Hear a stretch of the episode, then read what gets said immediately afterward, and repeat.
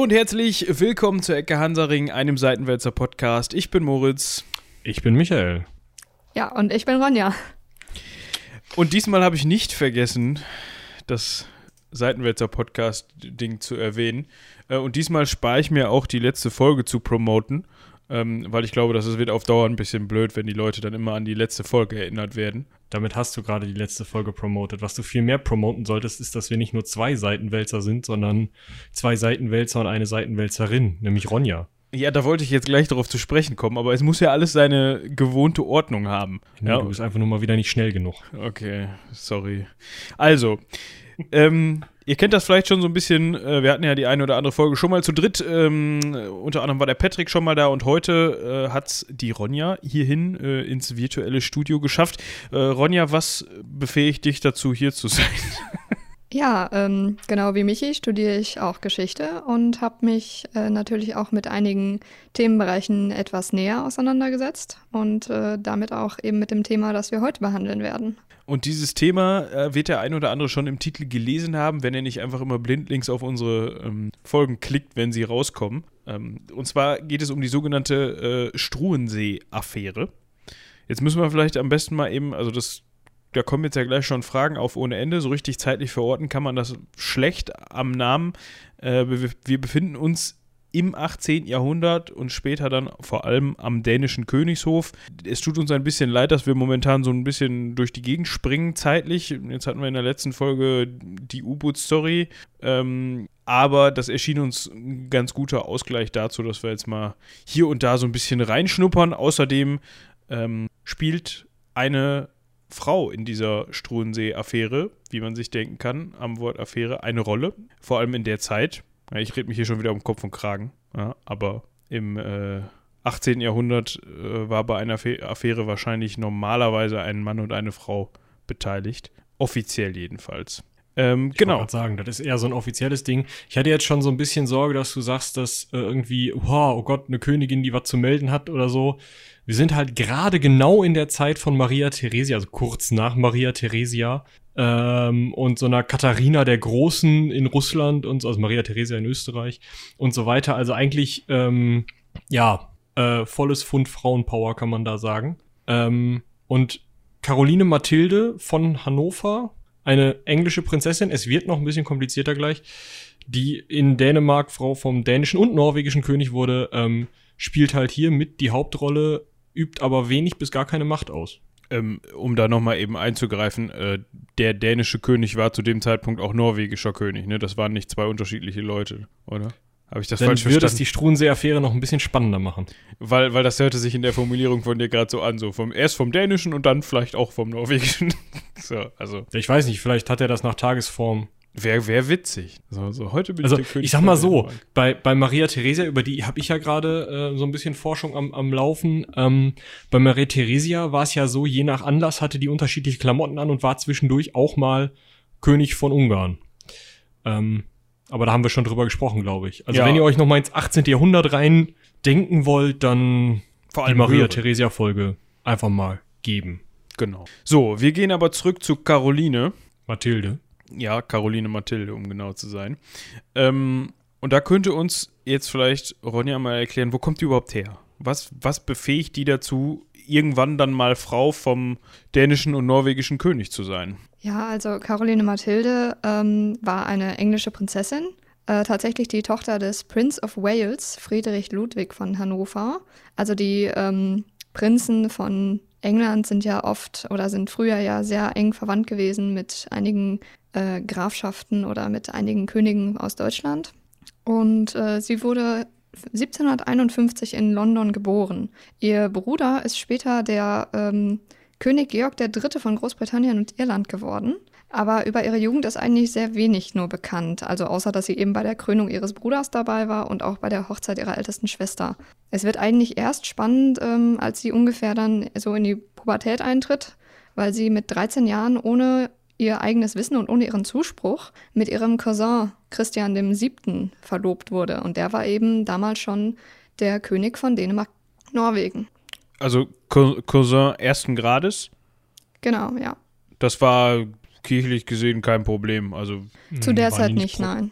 waren die nicht Protestanten? Weil, also bei den Katholiken musste ja immer so einen päpstlichen Dispens abholen, bei den Protestanten war egal, quasi. Okay, interessant. Ja, also es gibt halt im kirchlichen Recht der Katholiken gibt's dieses bisschen siebte Glied verwandt und was weiß ich. Und dann haben die halt jedes Mal einen Schrieb vom Papst sich organisiert. Tatsächlich jedes Mal, weil der immer, ja, ist okay. Aber bei den Protestanten war das halt nicht so wichtig. Aber jetzt müssen wir noch mal kurz da drauf einschlagen. Du hast gesagt, Ronja, Hannover, England, Irland. Wie zur Hölle kommt jemand aus Hannover auf den Thron in England? Also, hä?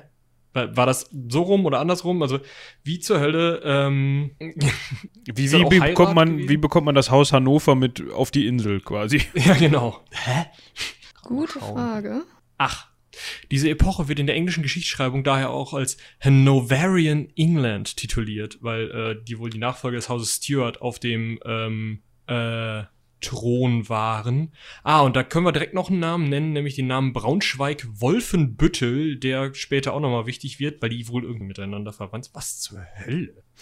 Das ist aber doch, das zieht sich doch bis ins Haus Windsor durch, oder nicht? Die Hannoveraner. Die sind doch Sachsen-Coburg-Gotha oder sowas? Oder Sonderburg-Glücksburg? Nee, Prinz Philipp ist Sonderburg-Glücksburg. Ich habe mich da mal eingelesen, die Gala.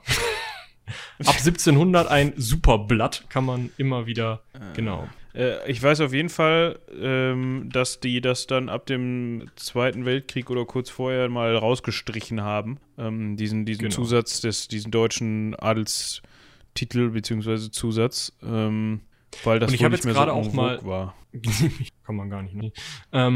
Ich habe jetzt gerade auch nochmal nachgeguckt, 1714 ist Georg I. oder George I., je nachdem, von wo man guckt, der dann in Osnabrück verstorben ist tatsächlich, auf den englischen Thron gekommen, weil das Parlament halt einen protestantischen König wollte und das nicht funktioniert hätte mit Leuten, die von der Insel kamen. Und deswegen hat man sich halt jemanden gesucht, der irgendwie über 6 Ecken und keine Ahnung was für Cousinsbeziehungen halt so nah mit dem vorherigen englischen König oder der Königin oder Heinrich VIII. Wahrscheinlich im Zweifel verwandt war, dass das passte. Und deswegen, weil man eben den Protestanten haben wollte, kann Caroline Mathilde von Hannover, das Kind des Prince of Wales, Friedrich Ludwig von Hannover, Prinzessin in England sein.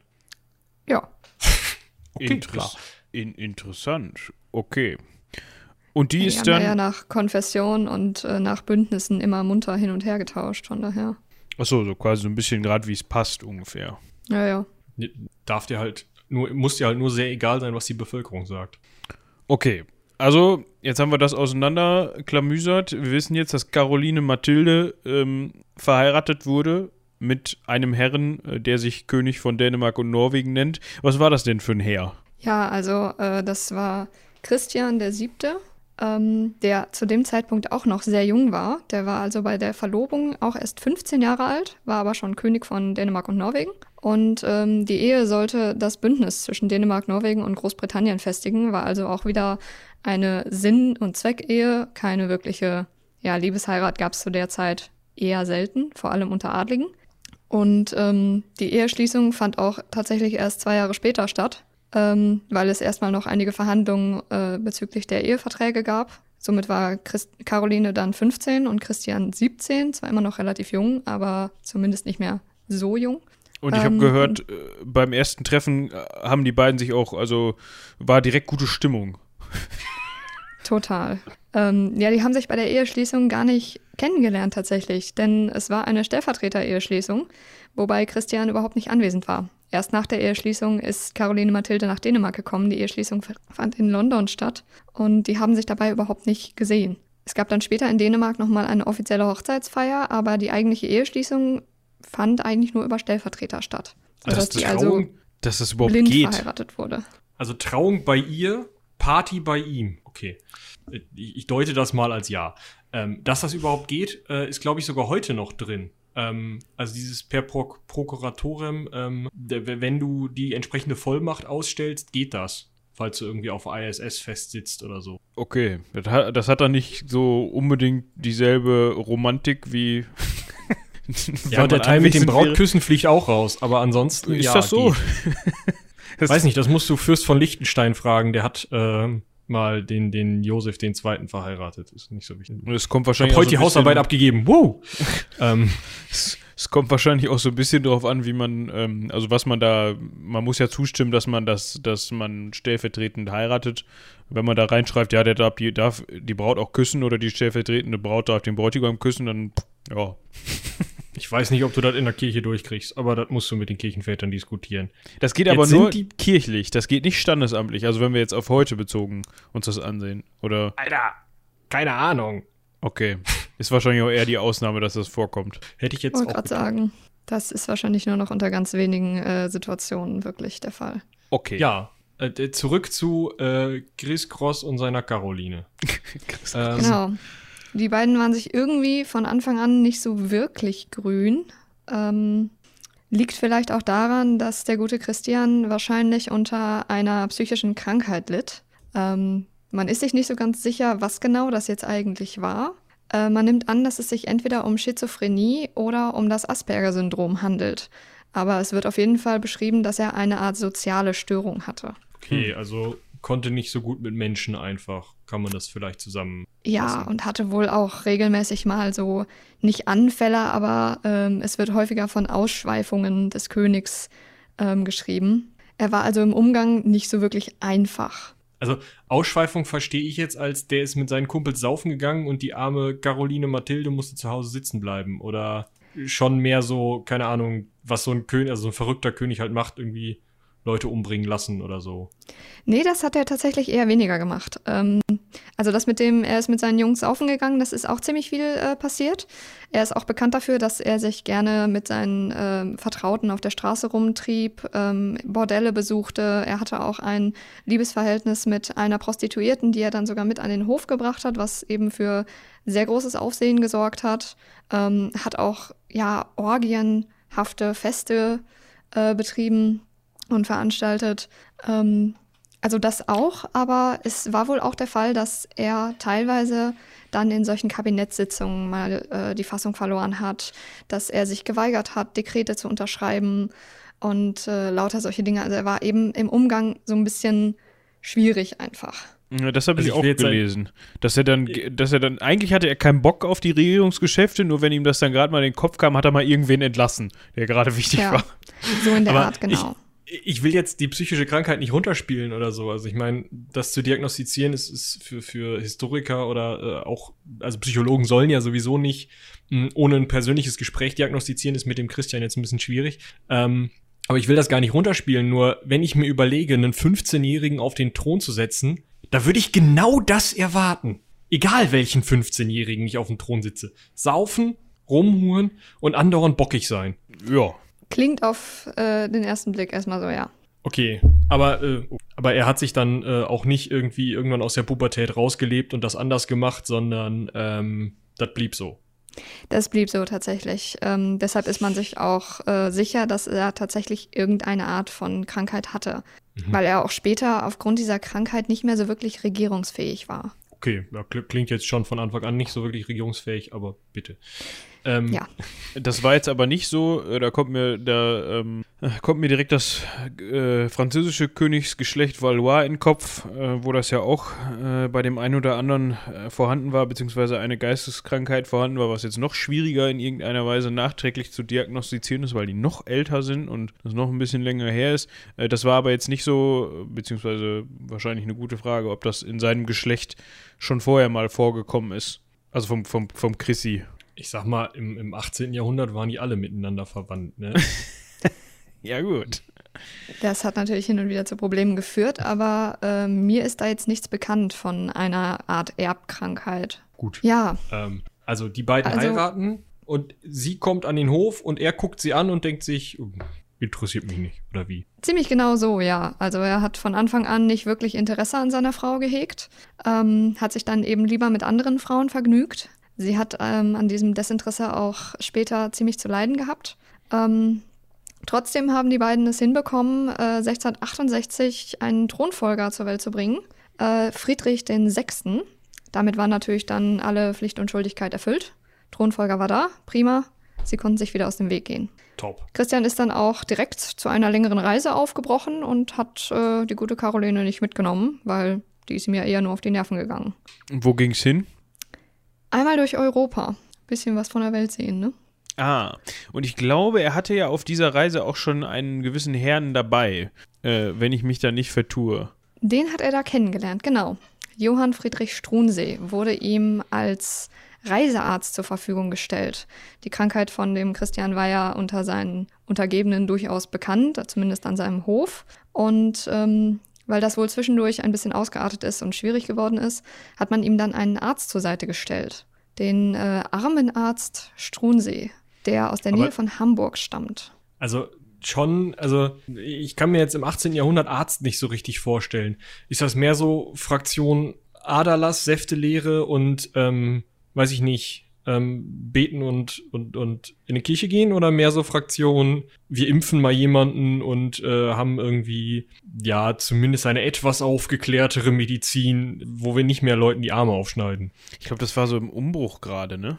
Es war bei Struensee tatsächlich Letzteres. Struensee war nämlich auch Vertreter der Aufklärung und hatte für die Zeit schon relativ fortgeschrittene Behandlungsmethoden. Da komme ich später auch nochmal drauf zu sprechen, wenn das dann zeitlich passt. Aber er war wohl schon einer der relativ aufgeklärten Ärzte, deren Behandlungsmethoden durchaus sinnvoll waren, zumindest vor dem Hintergrund der Zeit. Also höre ich da schon die Glocken des Schafotts klingeln, sozusagen. Ja. So als okay. Da winkt schon der Strick, genau. Und wir haben jetzt unseren Prinzen, unseren König ist er, da über Land reisen. Struensee reist die ganze Zeit mit ihm mit. Caroline Mathilde sitzt zu Hause. Der König, also warum geht er überhaupt auf die Reise? Einfach wirklich nur die Welt sehen? Oder gehört das irgendwie, ist das irgendwie so ein diplomatischer Bums? Oder? Das war tatsächlich schon vorher geplant. Das hat sich für junge Adlige, vor allem auch junge Könige, hat sich das einfach so angeschickt. Das wurde auch Grand Tour oder wie auch immer man das ausspricht, genannt. Und drei gehörte, Profis in Französisch, Traum. Genau.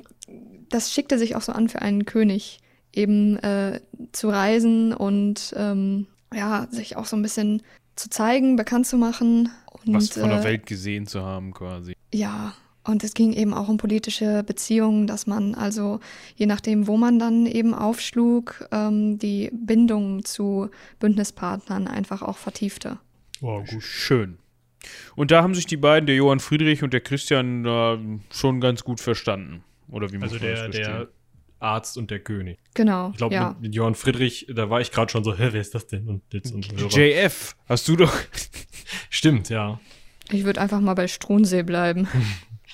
Das ist, glaube ich, am einfachsten. Ist das denn der einzige in unserer Geschichte? Da müssen wir mal aufpassen.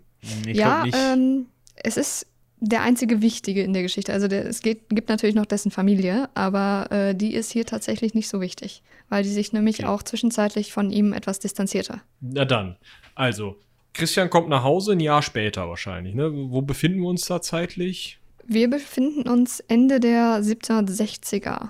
1769, um genau zu sein. Da kehren die beiden dann an den dänischen Hof zurück. Und Struensee und der König waren dann quasi schon gute Freunde geworden.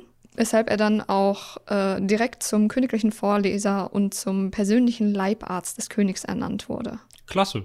Könnte die Geschichte jetzt zu Ende sein, ne? Könnte. Dann hätte es ein Happy End, genau.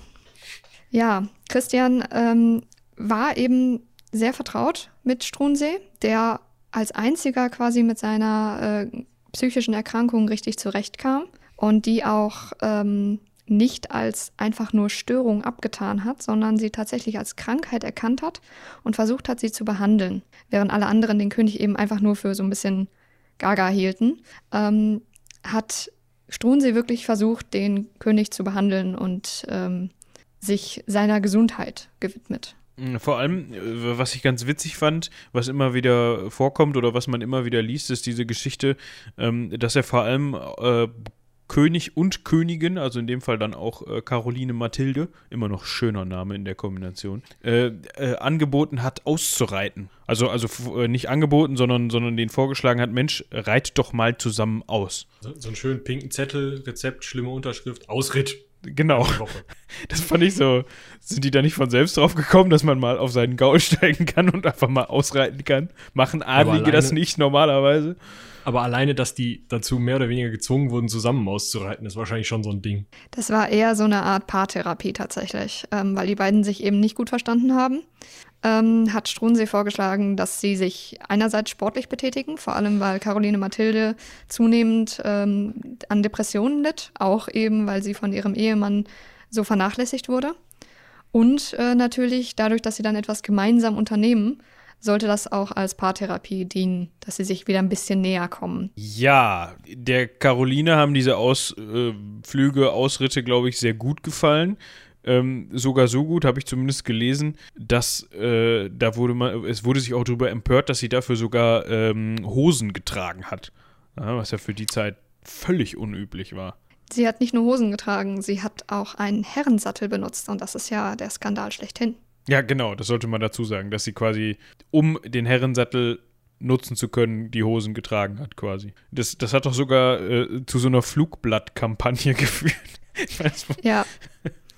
Ja, aber dazu muss man sagen, dass eben diese Damensattel nicht wirklich zum Ausritt geeignet sind. Also wenn man die mal gesehen hat, da hängen beide Beine zu einer Seite runter und man ist immer so halb am Runterrutschen vom Pferd. Das eignet sich jetzt nicht wirklich für einen Ausritt. Das eignet sich, um mal im Schritttempo so ein bisschen durch die Straße zu flanieren und zu lächeln und zu winken. Aber für einen Ausritt ist das nicht geeignet. Da ist auch so ein Kleid nicht geeignet. Und wenn ich mich recht entsinne, wenn du ein bisschen mehr mit dem Damensattel machen willst, dann musst du dich direkt festschnallen lassen und wenn das Pferd dann irgendeinen Stunt macht, also schon nur steigt oder noch schlimmer irgendwie einen Kusselkopf macht oder so, dann liegst du meistens unterm Pferd. Also irgendwie besonders sicher waren diese Damensättel wohl auch nicht. Wir sprechen jetzt immer von Damensättel und Herrensättel. Wird als Sattel einfach nur die Art, wie ich da drauf sitze, bezeichnet oder sind das wirklich unterschiedlich? Also man kennt den klassischen Sattel, wo man links und rechts die Beine ausstrecken kann und dann sitzt man da drauf, wie auf dem Fahrrad. Waren das da noch extra angepasste Sättel, die dann dem Sitz mehr entgegenkommen? Ja, also die Herrensättel sind halt so, wie du sie dir vorstellst, ein bisschen weniger, also wahrscheinlich ein bisschen weniger ergonomisch, sowohl für Pferd als auch für Mensch. Und die Damensättel sind halt so, so eine Sitzfläche von der Seite. So ein Höckerchen quasi. Genau, die hatten aber in der Mitte meistens auch noch so eine Art Steg, dass man da das zweite Bein drüber hängen konnte, dass man also wirklich so beide Beine zu einer Seite runterhängen hatte. Hört sich sehr unpraktisch an. Ist sehr unpraktisch, wenn man sich auch mal so Bilder anschaut, sieht das auch sehr unbequem aus tatsächlich. Aber das war wahrscheinlich auch die pragmatischste Herangehensweise daran zu sagen, ja gut, Hauptbekleidungsmittel der Wahl ist ein Kleid, damit reitet es sich wahrscheinlich schlecht im Herrensattel, was machen wir jetzt? Ja gut, ich sag mal Kleid und Kleid, ne? Also wenn du ein Kleid mit einem ausreichenden Schlitz hast, kriegst du das wahrscheinlich nicht besonders schicklich, aber kriegst du das irgendwie noch über so ein Pferd. Aber diese Reifröcke, ja, aber da sagst du es ja schon, schicklich ist ja was anderes. Zumindest zu der damaligen Auffassung. Ich glaube nicht, dass da ein Rock mit Schlitz wirklich gern gesehen wäre. Ja, wenn schon Hosen Flugblattkampagnen hervorrufen. Eben. Ja. Okay, wir versuchen nochmal vom Damensattel zurück aufs Thema zu kommen. Die drei, also Christian, König von Dänemark und Norwegen, Caroline Mathilde, dem seine Frau, britische Prinzessin und der Struensee, der nicht mal einen Titel hat, oder? Das ist ein bürgerlicher. Noch war es ein ganz normaler bürgerlicher, sogar ein Armenarzt, also unterste Schublade quasi. Und die drei reiten zusammen aus. Genau.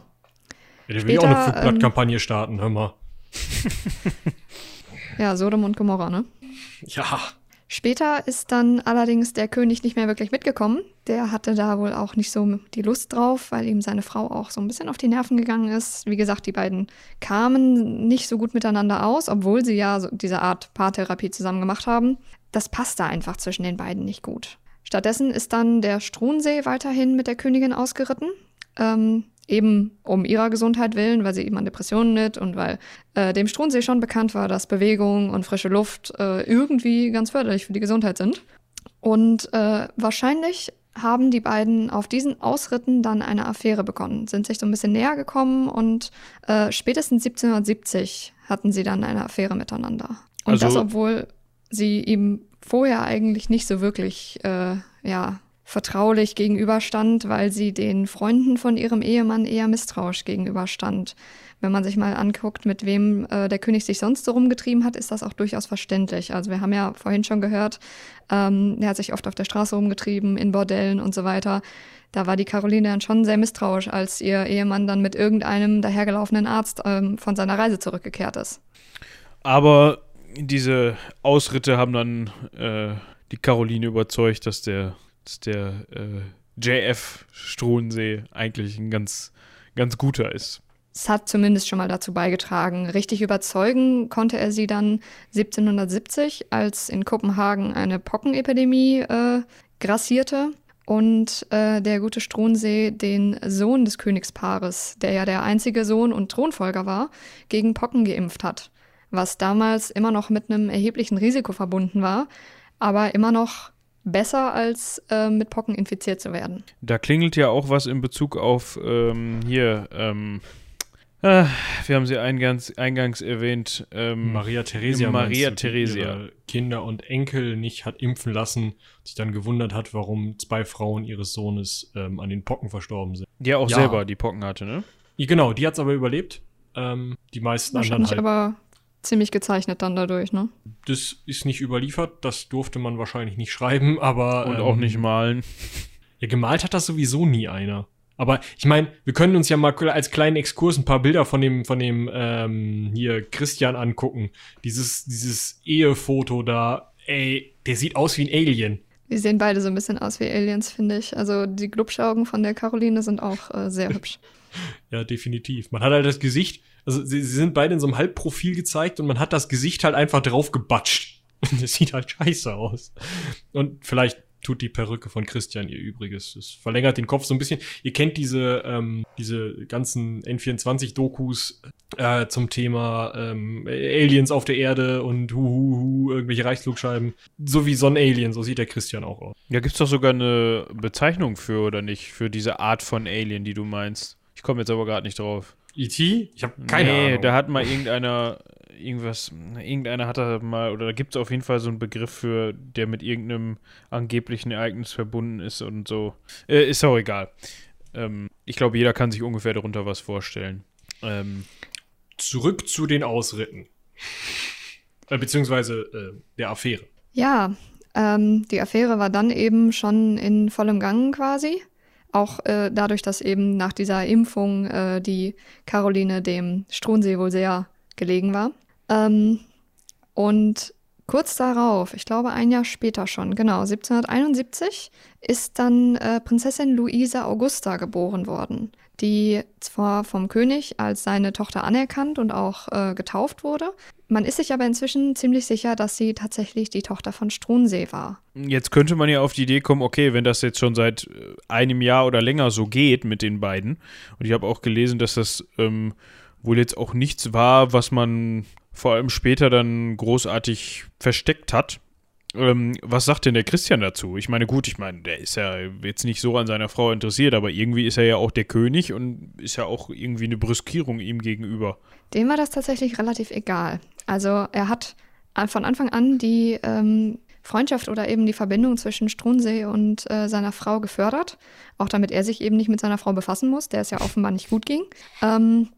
Und auf diese Gerüchte ist er anfangs auch gar nicht eingegangen. Also es gab schon bei der Taufe der Prinzessin üble Gerüchte darüber, dass es eben die uneheliche Tochter von Struensee war. Und als Struensee dann bei der Taufe zum Beispiel zum gemeinsamen Gebet in der Kirche aufgerufen hat, ist ein Großteil der anwesenden Bevölkerung einfach aufgestanden und rausgegangen. Autsch. Weil es da schon ziemlich verbreitet war, dass es wahrscheinlich eben die Tochter von Struensee war und das eben nicht so gern gesehen wurde. Aber das heißt, der Struensee war zu dem Zeitpunkt schon mehr als nur Haus- und Hofvorleser, wenn der dazu aufrufen kann, dass alle Leute für die neue Prinzessin beten, oder? Ja, also er war ja immer noch der Vertraute des Königs und hatte sehr großen Einfluss auf den König. Also der König hat wirklich auf ihn gehört. Und Struensee hat das genutzt, um sein aufklärerisches Gedankengut zu verbreiten und auch einige Neuerungen im System und im Staat und im ganzen Land durchzubringen, weil er eben Einfluss auf den König hatte. Zum Beispiel hat er den König dazu gebracht, eine Hebammenordnung durchzuführen, die Lage für unverheiratete Mütter zu verbessern, dass die also nicht mehr öffentlich gedemütigt wurden. Und ja, die wurden ja wirklich verurteilt dafür, dass sie eben ledige Mütter waren. Er hat die Meinungs- und Pressefreiheit eingeführt, was ihm später dann zum Verhängnis wurde. Also er hat schon seinen Einfluss auf den König durchaus zu nutzen gewusst. Okay, aber also wenn ich jetzt mal den Advocatus Diaboli spielen wollte und hier den hinterwäldlerischsten Hinterwäldler des dänischen Volkes mimen, wenn jemand uneheliche Kinder irgendwie oder uneheliche Mütter irgendwie besser stellt und gleichzeitig die Pressefreiheit einführt, dann muss ich doch damit rechnen, dass alles, was sich irgendwie als kirchlich konservativ versteht, darauf einprügelt bis zum Dort hinaus, oder nicht? Ja, das war so ein bisschen auch das Problem. Die Gerüchte, dass die beiden, also Struensee und die Königin, ein uneheliches Kind hatten, waren ja schon im Umlauf, haben sich durch die Meinungs- und Pressefreiheit natürlich noch mehr verbreitet. Und dadurch, dass Struensee dann eben die Verbesserung der Lage unverheirateter Mütter durchgedrückt hat und später auch ein Dekret erlassen hat, das den Ehebruch zur Privatsache erklärt. Das fand ich so witzig. Zu einem familiären Problem erklärt, also innerfamiliären Problem. Das wurde von der Bevölkerung mehr oder weniger als Schuldeingeständnis angesehen. Also als hätte er öffentlich zugegeben, dass er Ehebruch begangen hat oder dass er die Königin zum Ehebruch getrieben hat. Ich kann mir die Bildschlagzeile ganz gut vorstellen, ja. Also, ja. Und dazu kam dann... Das ist eigentlich richtig geil. So nach dem Motto so, ja, wir haben da so ein Gesetz, das bezieht sich auf Ehebruch. Das habe ich jetzt mal geändert. Super Schatz, ja, ich denke danke. Schon, dass es ein bisschen aus Eigennutz war, tatsächlich. Ja, aber also man darf das auch nicht zu sehr in Richtung Eigennutz sehen, glaube ich, oder? Also das ist ja einfach auch aufklärerisches Gedankengut, dass man sagt, die Kirche und der Staat sollen nicht mehr bis in die Familie runterregieren. Klar, aber es kam ihm natürlich auch gelegen, in dem Sinne. Und es passte natürlich auch zeitlich sehr gut. Weil es war eben ungefähr zu der Zeit, wo seine Tochter dann eben geboren wurde, dass er dann dieses Dekret rausgehauen hat. Genau, dieses Dekret konnte er auch nur erlassen, weil der König immer mehr unter seiner Krankheit zu leiden hatte, sich immer öfter weigerte, Dekrete und Beschlüsse zu unterschreiben. Und dann, also ich nehme an, der hatte auch teilweise dann eben einfach keine Lust darauf, dem Struensee immer mehr Erlaubnisse erteilt hat. Und so hat er ihn dann auch 1771 eine Generalvollmacht ausgestellt und ihn zum geheimen Kabinettsminister ernannt, was dann dazu führte, dass Struensee anstelle des Königs Dekrete und Beschlüsse unterschreiben durfte und auch ausstellen, also verfassen durfte. Damit hat er ihn im Grunde genommen zum alleinigen Regenten erklärt, der eben anstelle des Königs dann die Regierungsgeschäfte übernehmen konnte.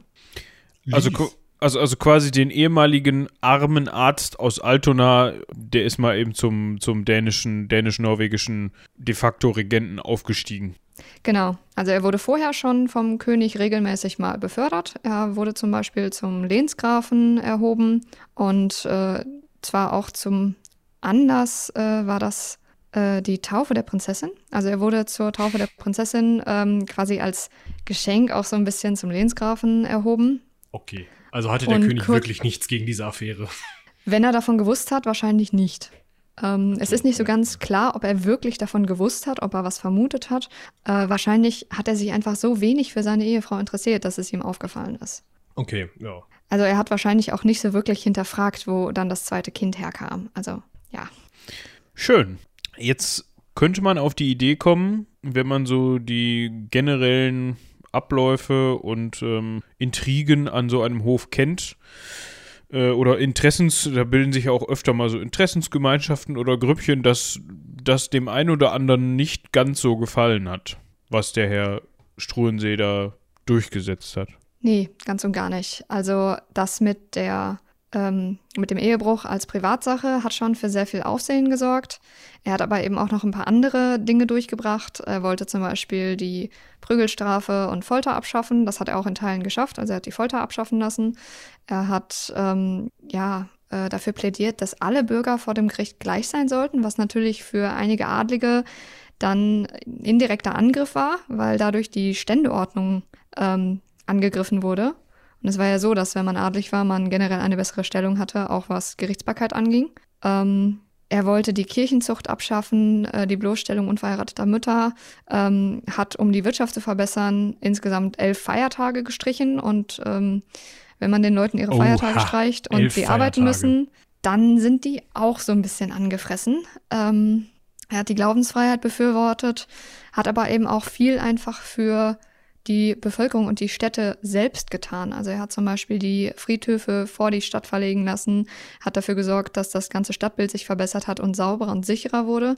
Er als Arzt hatte natürlich dann auch eben die Bedenken mit Krankheiten. Und klar, wenn eine Stadt sauberer ist, dann nicht unbedingt immer Fäkalien und Dreck auf der Straße rumliegen, dann gibt es auch weniger Krankheiten, die dann regelmäßig mal über die Städte hinwegrollen. Im Grunde genommen hat er viel Gutes bewirkt. Aber bei jeder Reform gibt es natürlich Gegner und die Leute haben das alles so ein bisschen sehr kritisch gesehen. Vor allem eben, ja, Feiertage gestrichen, sie mussten arbeiten. Er hat bestimmte Dekrete erlassen, die eben aufklärerisches Gedankengut beinhaltet haben, das aber den Konservativen im Land nicht so wirklich in den Kram gepasst hat. Von daher hat er sich dann relativ schnell Feinde gemacht. Also du hast es jetzt so ein bisschen in einen Topf geworfen. Hat er sich unter dem konservativen Adel Feinde gemacht oder unter der konservativen Bevölkerung oder hing das irgendwie zusammen oder also gab es überhaupt irgendwen, der das geil fand, was er gemacht hat oder waren sowieso alle dagegen? Teils, teils. Also er hat sich unter der Bevölkerung Feinde gemacht, was eben damit zusammenhing, dass er durch die Meinungs- und Pressefreiheit hat er sich im Grunde genommen so ein bisschen selbst ins Knie geschossen. Durch die Meinungs- und Pressefreiheit konnte natürlich Gedankengut, das gegen ihn gerichtet war, viel schneller unter der Bevölkerung verbreitet werden. Er hat sich unter den konservativen Adligen natürlich Feinde gemacht. Auch dadurch, dass er die Ständegesellschaft nicht abschaffen wollte, aber er wollte sie zumindest ein bisschen angleichen, sodass also die Unterschiede zwischen den Adligen und den normalen Bürgern nicht mehr so extrem waren. Und dadurch hat er sich sowohl unter Adligen als auch unter der Bevölkerung Feinde gemacht. Es gab aber natürlich auch viele, die das befürwortet haben, auch viele Anhänger der Aufklärung, die ihn unterstützt haben.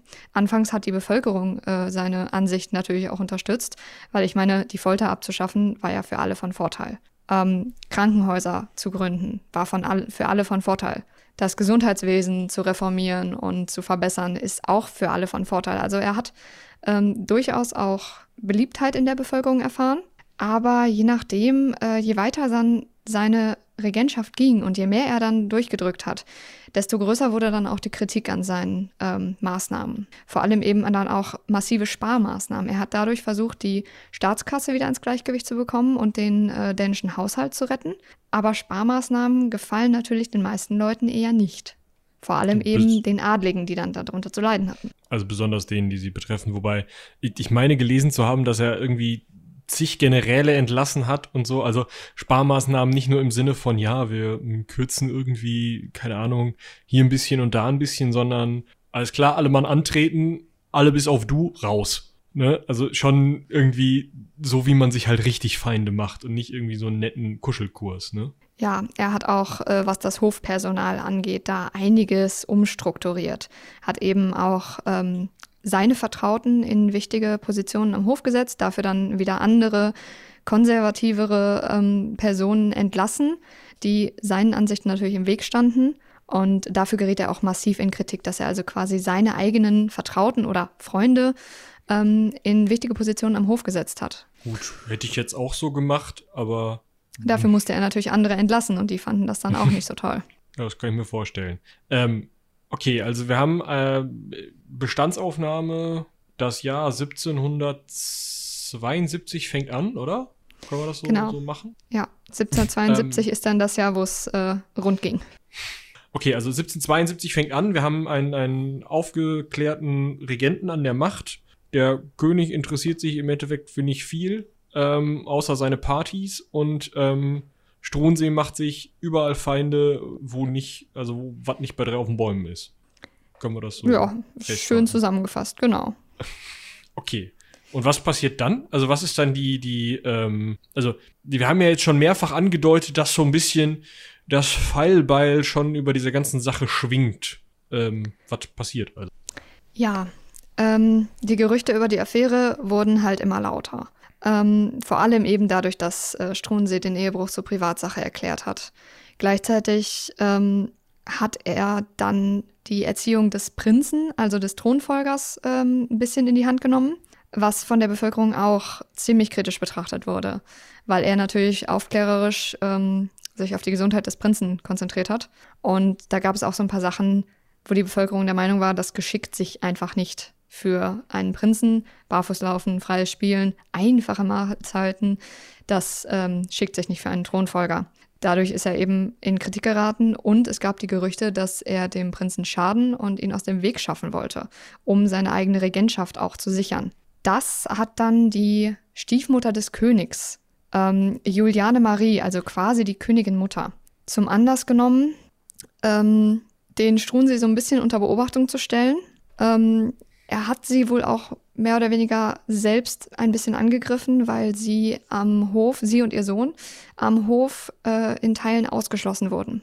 Das fand sie natürlich nicht so toll. Ihr Sohn, Bruder vom König Christian. Genau, also nicht Christian selbst, sondern eben ihr eigener Sohn. Also eigentlich der am meisten profitieren würde, wenn der barfuß laufende König irgendwie sich eine Grippe holt und die Hufe hochreißt. Ja. Okay. Und sie ist halt auf den Trichter gekommen, wir müssen erstmal diesen Regenten loswerden, bevor da irgendwer noch ein fähiger König wird und wir den Christian hier nicht absägen können, und weil sie ja eigentlich ihren Sohn auf den Thron haben wollte, oder wie ist also so ein bisschen so die Cruella de Vil-Rolle in dieser ganzen Veranstaltung. Ja, es war auch so, dass die Stiefmutter des Königs die Caroline von Anfang an nicht leiden konnte. War natürlich auch wieder ein Mädchen von außerhalb, das an den Hof gekommen ist, aus einem anderen Land, vielleicht auch andere Einflüsse mitgebracht hat. Und die beiden waren sich von Anfang an auch schon nicht so warm miteinander. Und dass dann eben Struensee noch dazu kam und den König so ein bisschen den Kopf verdreht hat und die Aufklärung durchgebracht hat, das passte ihr wirklich alles überhaupt nicht. Aber das ist doch eine Geschichte, die üblich ist, weil so, das ist doch so, wie es funktioniert quasi, dass auch von außerhalb dann Königinnen bzw. potenzielle Königinnen dazukommen. Klar, aber die haben sich ja gefälligst einfach einzufügen und nicht irgendetwas da zu ändern. Also das geht ja nicht. Ja, und dann auch noch mit dem Leibarzt. Oh, das geht nicht. Ja, das geht gar nicht. Also, nee. Und, dabei waren die doch halt miteinander verwandt, da hier Braunschweig-Wolfenbüttel. Ich hatte das nachgelesen, weil ich finde sowas immer lustig. Juliane von Braunschweig-Wolfenbüttel und dieses Haus Braunschweig-Wolfenbüttel ist ursprünglich, also ist eine andere Linie von den Hannoveranern, die dann britische Könige geworden sind. Also so irgendwie über 5 Ecken waren die auch nochmal miteinander verwandt. Aber wie gesagt, die waren ja alle damals verwandt. Also es ist auch irgendwo ein Vorurteil, aber irgendwie auch. Das kann man ja für viele Adelsgeschlechter in Europa sagen. Wenn man das so sieht, dann waren viele Kriege da ja auch eigentlich Familienkriege. Ja. Ja, und diese Stiefmutter des Königs hat dann dieses Misstrauen gegen Struensee in der Bevölkerung sich zunutze gemacht und hat Gerüchte in die Welt gesetzt und auch angebliche Beweise verbreitet, dass Struensee und die Königin, die sie ja beide nicht leiden konnte, zusammen einen Staatsstreich geplant hätten, um den König zu stürzen. Gilt natürlich als Hochverrat und musste man natürlich sofort gegen vorgehen. Deshalb wurde dann schon Januar 1772 Struensee mitten in der Nacht einfach festgenommen auf Befehl der Stiefmutter des Königs. Der König wusste davon nichts. Dem wurde nach der Festnahme einfach nur der Verhaftungsbefehl vorgelegt. Der wurde aus dem Bett gerissen, ihm wurde das Papier mehr oder weniger unter die Nase gehalten und er wurde zur Unterschrift genötigt. Zeitgleich wurden dann die Königin und Enevold von Brandt, das war ein sehr enger Vertrauter von Struensee, den Struensee auch an den Hof gebracht hatte, und noch einige andere Verbündete, auch Aufklärer Struensees, alle festgenommen in derselben Nacht.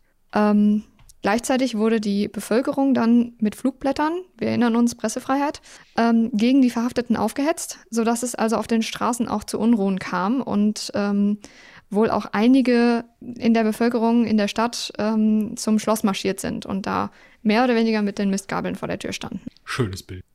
Genau.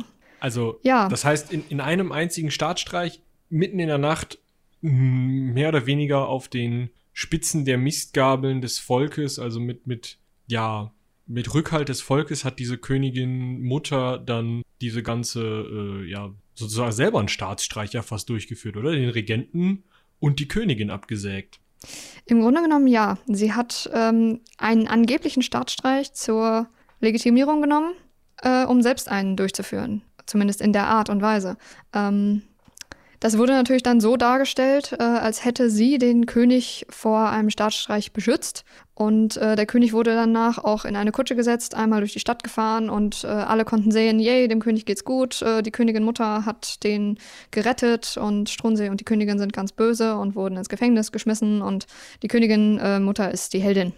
Was natürlich aber mehr oder weniger, Moritz, was natürlich auch nur funktioniert, also diesen Staatsstreich durchzuführen, von ihr aus gesehen, wenn sie anscheinend noch Leute hat, mit denen sie, also Untergebene hat, mit denen sie das durchführen kann. Weil im Grunde liegt ja die Ausübung der Gewalten liegt ja bei Struensee und dem, wenn man so möchte, auch noch beim König und nicht bei ihr. Oder, also sie hat ja im Grunde zu dem Zeitpunkt keine Art von Recht in irgendeiner Weise, solche Befehle zu erlassen.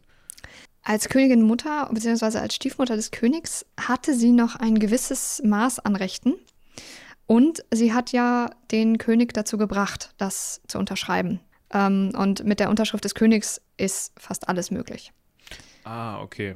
Also wenn man genügend Einfluss auf den König hat, dann kann man alles durchbringen. Und Struensee hat davon ja vorher schon Gebrauch gemacht, dass er seinen Einfluss auf den König genutzt hat. Und diesmal war es eben so, dass die Königin den König oder die Königin Mutter den König einfach zu dessen Unterschrift genötigt hat.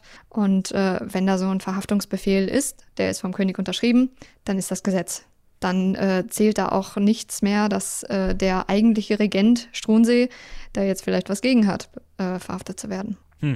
Aber das hat nur funktioniert, weil weil das den König am Ende nicht interessiert hat und er natürlich auch irgendwo im richtigen Moment, also nachts um 4 hier unterschreiben, mal gefragt wurde, ne? Also. Genau, also er wurde eben über nichts in Kenntnis gesetzt. Er wurde mehr oder weniger einfach überrumpelt. Man hat ihm Dekrete und Beschlüsse, Verhaftungsbeschlüsse unter die Nase gehalten und gesagt, unterschreib mal, ohne dass er da groß hätte Einwände erheben können.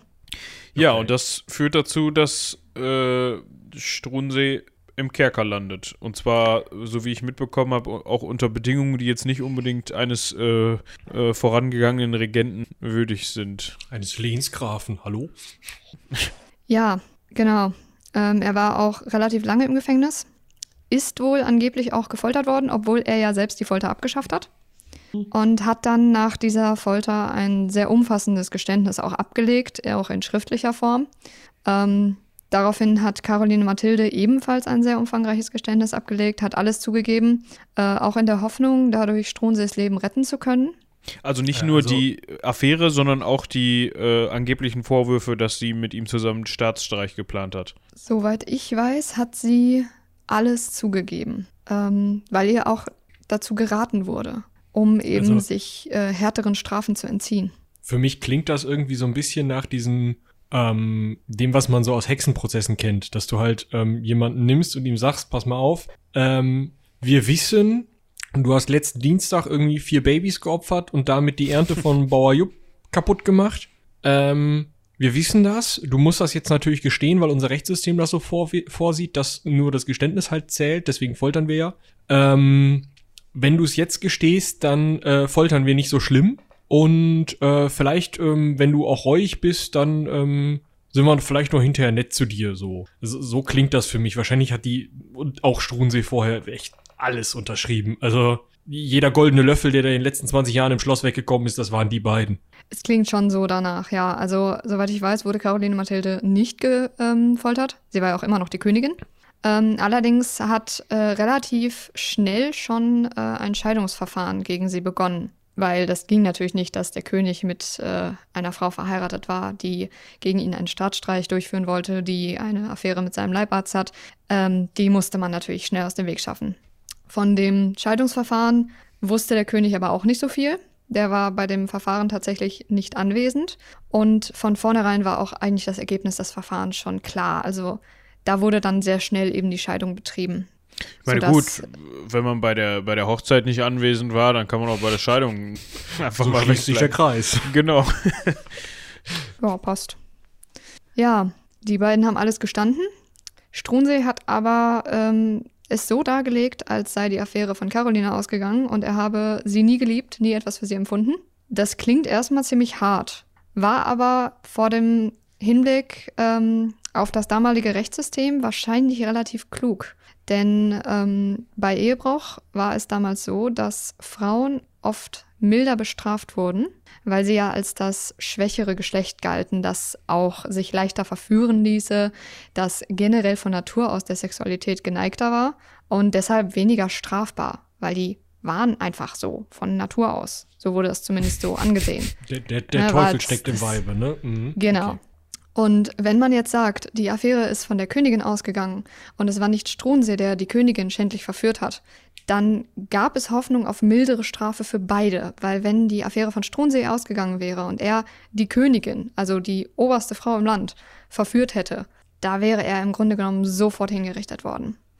Wenn es aber so war, dass die Königin das eingefädelt hat und er sich ja als Untergebener der Königin auch jetzt nicht so dem entziehen darf oder kann, weil das macht man ja nicht, man kann ja nicht sich der Königin widersetzen, dann hätte das Ganze milder ausgehen können für beide. Du betonst können. Ja, hätte können, genau. Wir können noch mal festhalten, die Königin ist ja an sich nicht schuld, sondern das ist ja dann der Teufel, der ihr Einflüsterung gemacht hat oder was weiß ich wer, ne? Also entweder ist Struensee schuld oder irgendwer, aber garantiert nicht die Königin. Genau, also die Königin war ja eine Frau und Frauen sind ja generell so ein bisschen, ja, also so viel Schuld trifft die jetzt nicht, weil die sind ja halt, ne, schwächeres Geschlecht, haben nicht so viel zu sagen und ja. Das reißen wir, diesen Soundschnipsel, den reißen wir jetzt einfach mal aus dem Kontext. Super Idee, Moritz. Ja, wenn du irgendwo beliebt machen willst, 10, dann ne? So. Den speichern wir uns mal einmal irgendwo ab und dann. Gut, aber zurück zum Verfahren. Also mit dieser Argumentation, die du gerade dargelegt hast, hat Struensee versucht, seinen Kopf aus der Schlinge zu ziehen. Genau. Du hast aber hätte, wollte, könnte gesagt. Also hat er nicht geschafft. Nee, hat nicht funktioniert, weil er nicht wegen der Affäre hingerichtet wurde. Es gab eine sehr, sehr umfassende Anklageschrift. Wer die mal lesen möchte, ist unten auf Wikipedia verlinkt. 140 Seiten PDF, Druck von 1772 in Fraktur auf vergilbtem Papier ist schön zu lesen. Anklageschrift ca. 40 Seiten, dann folgt ca. 40 Seiten eine Verteidigungsschrift von Struensee und anschließend nochmal so 30, 40 Seiten Urteilsschrift. Habe ich mich durchgewühlt, ist ganz interessant. Er wurde nämlich sehr vieler Dinge angeklagt. Natürlich eben Staatsstreich und Betrug. Ihm wurde aber auch vorgeworfen, dass er Gelder veruntreut hätte. Da wird also wirklich haarklein aufgelistet, wann er wie Geld erhalten hat und für was er das angeblich benutzt hat. Und da heißt es auch, er hätte sich und seine Vertrauten bereichern wollen. Er habe sich als einfacher Bürger, der er ja ursprünglich war, auch angemaßt, sich über die Minister zu stellen und zum Alleinherrscher aufzuschwingen.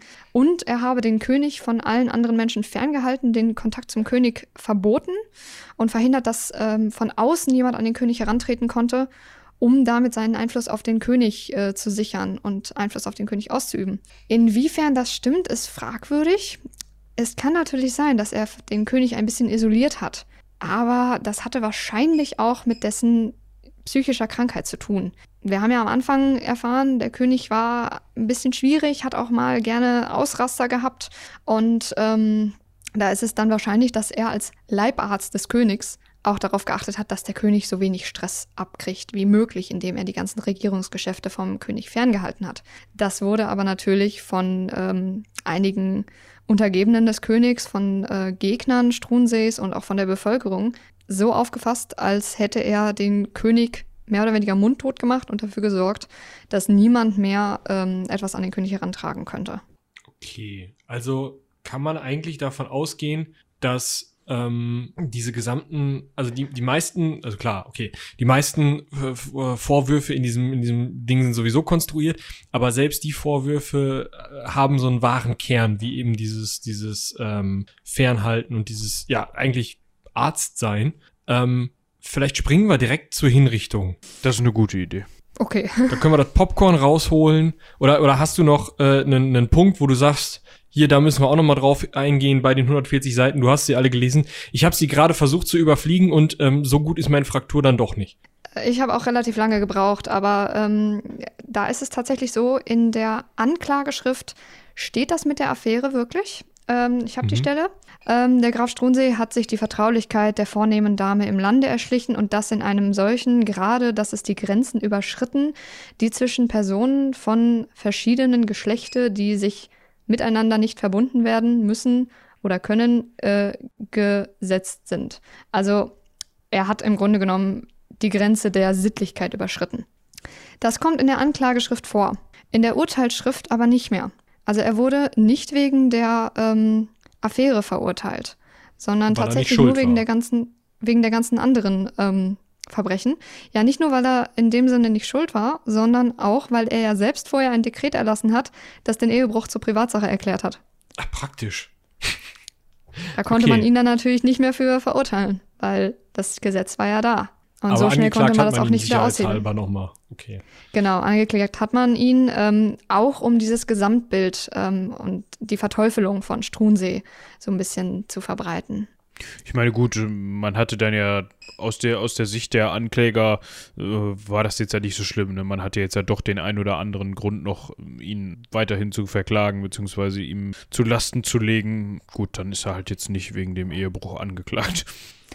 Ja, aber es unterstützt natürlich auch das Gesamtbild und man muss das ja auch immer so ein bisschen vor der Bevölkerung noch rechtfertigen.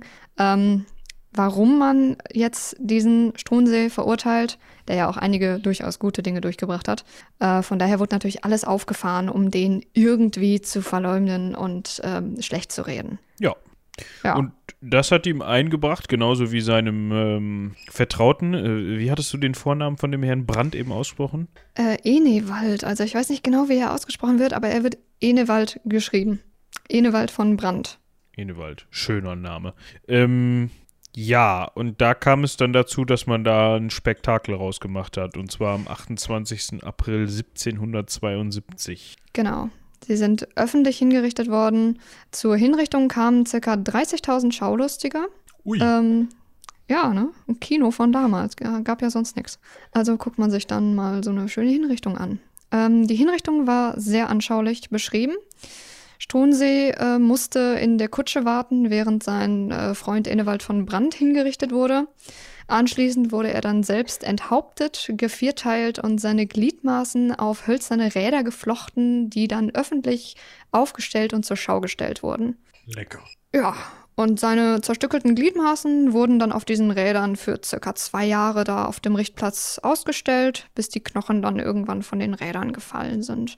Stelle ich mir auch schön vor, wenn man dann da so langläuft und dann fällt so ein von Vögeln abgenagter Knochen auf einen runter. Lecker.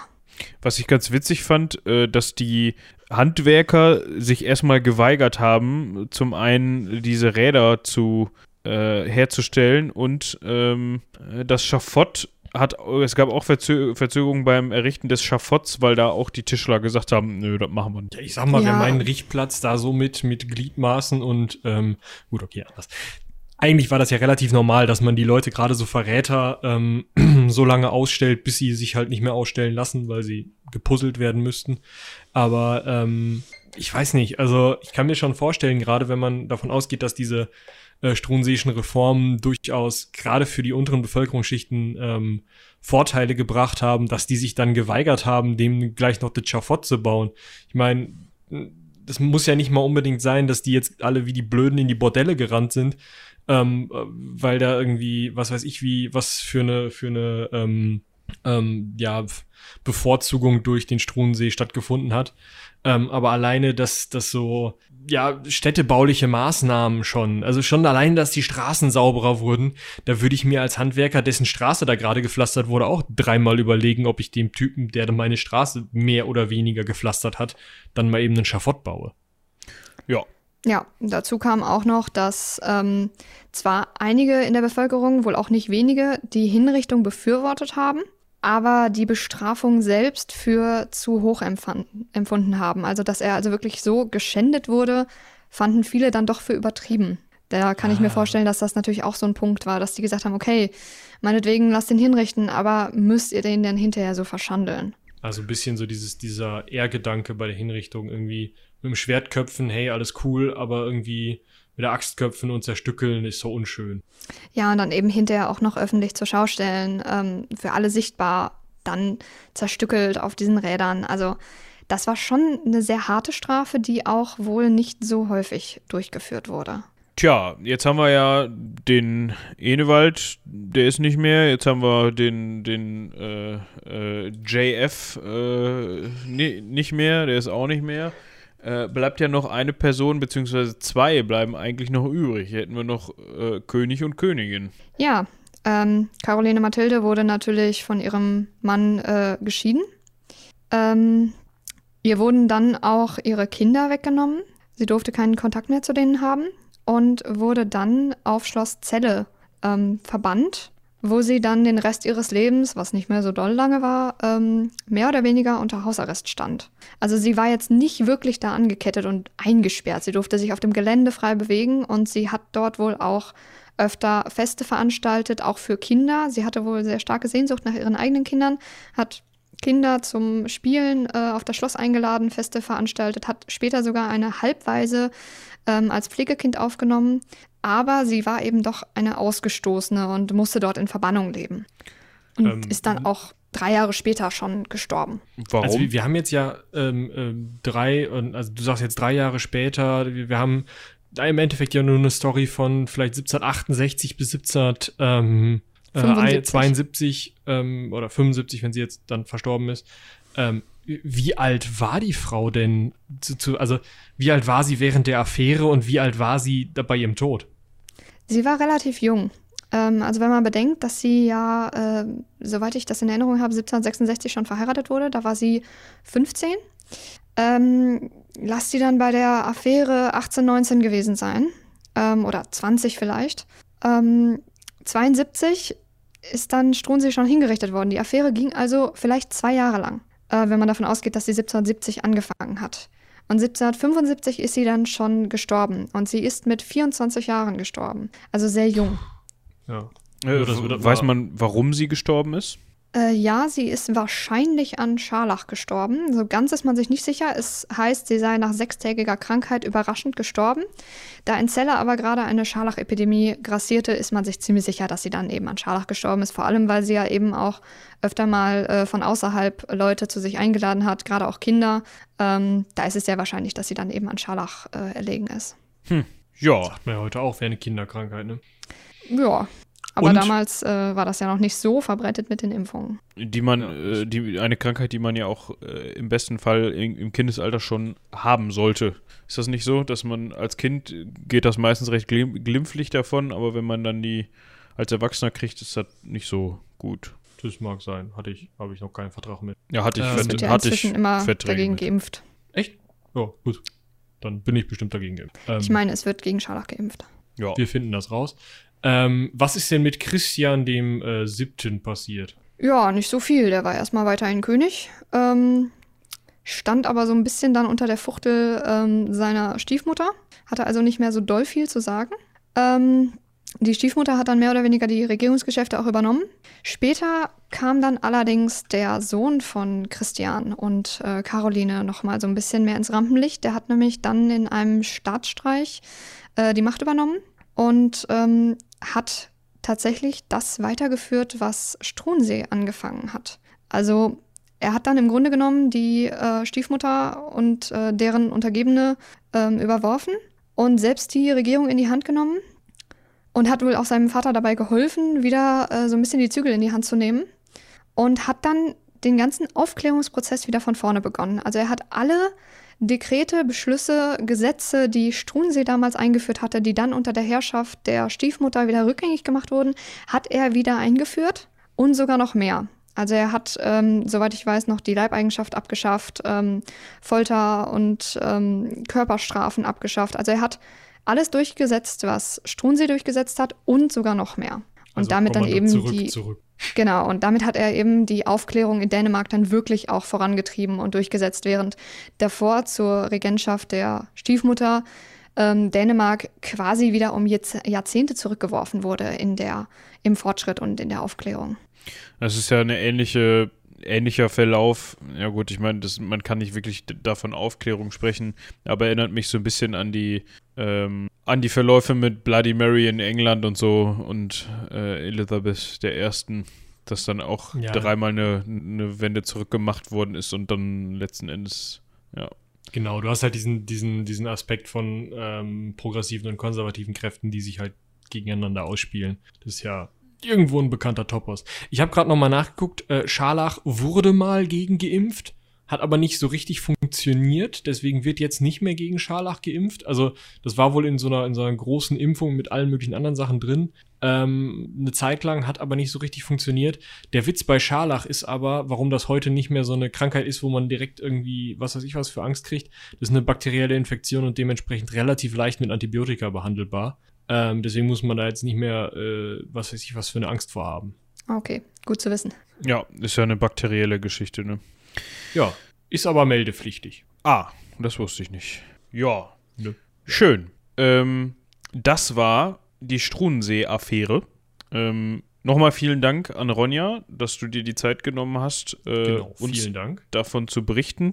Nochmal als kleine Anmerkung, wer von dem Thema nicht genug bekommen kann und sich das Ganze gerne nochmal in deutscher, dänischer Koproduktion ansehen möchte als Film, der kann sich dann Die Königin und der Leibarzt angucken mit Mads Mikkelsen als Struensee. Ich habe den selber nicht gesehen, ich kann also nichts dazu sagen, wie Mads Mikkelsen. Ich habe ihn tatsächlich gesehen. Und?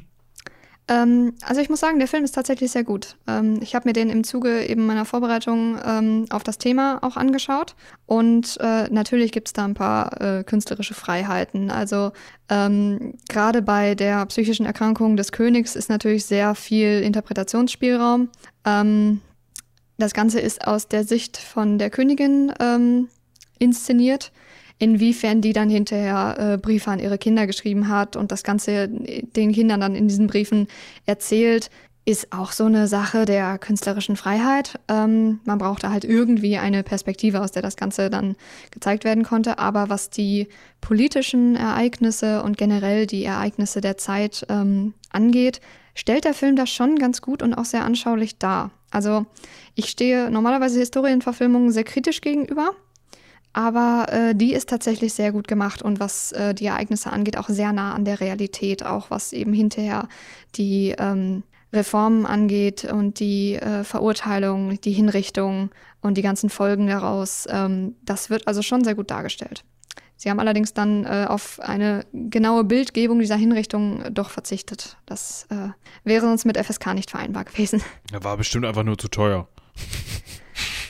Ja, ich sag mal nach dänische Delikatessen der Serie Hannibal und wie hieß er noch, Polar, diesem Netflix-Film, in dem Mads Mikkelsen überall mitgespielt hat, würde es ihn wahrscheinlich nicht besonders stören, bei so einer Hinrichtung die Hauptrolle zu spielen. Also, nee, aber sie haben dann doch darauf verzichtet, dann eben die Zerstückelung und die auf Räderflechtung zu zeigen. Also es geht wirklich nur bis zur Enthauptung.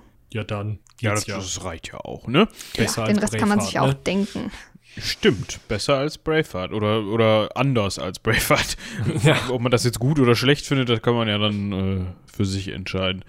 Ja, cool. Mal ein Historienfilm, der anscheinend dann doch nicht nur Kacke ist. Nur Kacke ist, genau, das drückt es ziemlich gut aus. Jo. Ja, dann können wir eigentlich ins Cross-Selling übergehen, oder? Finde ich gut, ja. Womit möchte er beginnen? Er möchte beginnen mit, habt ihr schon unser neues Heldenpicknick-Zwischenspiel gehört? Wenn nein, dann jetzt. Also direkt im Anschluss, da wird auch gar nicht mehr diskutiert. Weil wir haben zu zweit gespielt. Isabel, unsere eigentlich eher als unsere Illustratorin und Autorin vieler Artikel bekannt, hat Finnerbier die Kartografin und Hauptdarstellerin dieses Zwischenspiels gespielt. Über eine Stunde lang, also fast die Länge einer richtigen Folge, allerdings online aufgenommen und dementsprechend, ja, also ging zu zweit, aber mit mehr Leuten wäre das dann halt wahrscheinlich irgendwann, ja, Rückkopplungen und was weiß ich was alles untergegangen. Chaos. Einfach nur Chaos. Ihr kennt das von so Streams, dass da manchmal so technische Probleme auftauchen und so. Das wollten wir uns ersparen. Trotzdem Dank an dieser Stelle an Robin für exzessiven Schnitt an Artefakten. Ja, aber also es ist wirklich eine gute Folge geworden. Eine wundervolle Soundscape ist drin, von der Halle der Geister zu Brabak. Hört euch das an, das ist hochspannend. Was müssen wir noch bewerben? Wir können sagen, dass es wie jede Woche, dass wir dran sind, mit der eigentlichen Heldenpicknick-Geschichte weiterzumachen. Wir halten euch da auf jeden Fall auf dem Laufenden. Ja, folgt einem von uns beiden, am besten beiden oder am besten auch noch Seitenwälzer auf Twitter, am besten Seitenwälzer und dir, da kriegt man am meisten mit. Genau. Und ansonsten, ich überlege gerade, genau, die diesseitigen. Ja. Da gibt es jetzt einen Veröffentlichungstermin. Ich weiß gar nicht, ob das jetzt schon, wenn ihr das hört, draußen ist oder nicht. Der war angesetzt für den, war das der 16.? Nee, war das der 16.? Kann das jetzt sozusagen nach Veröffentlichung dieser Folge morgen, also Dienstag gewesen sein? Ich glaube so ungefähr, ne? Also zumindest, oder da könnte mal Ronja gerade die Regie fragen. Moment. Weil das wäre ja gut zu wissen. Für die diesseitigen erscheint am Montag.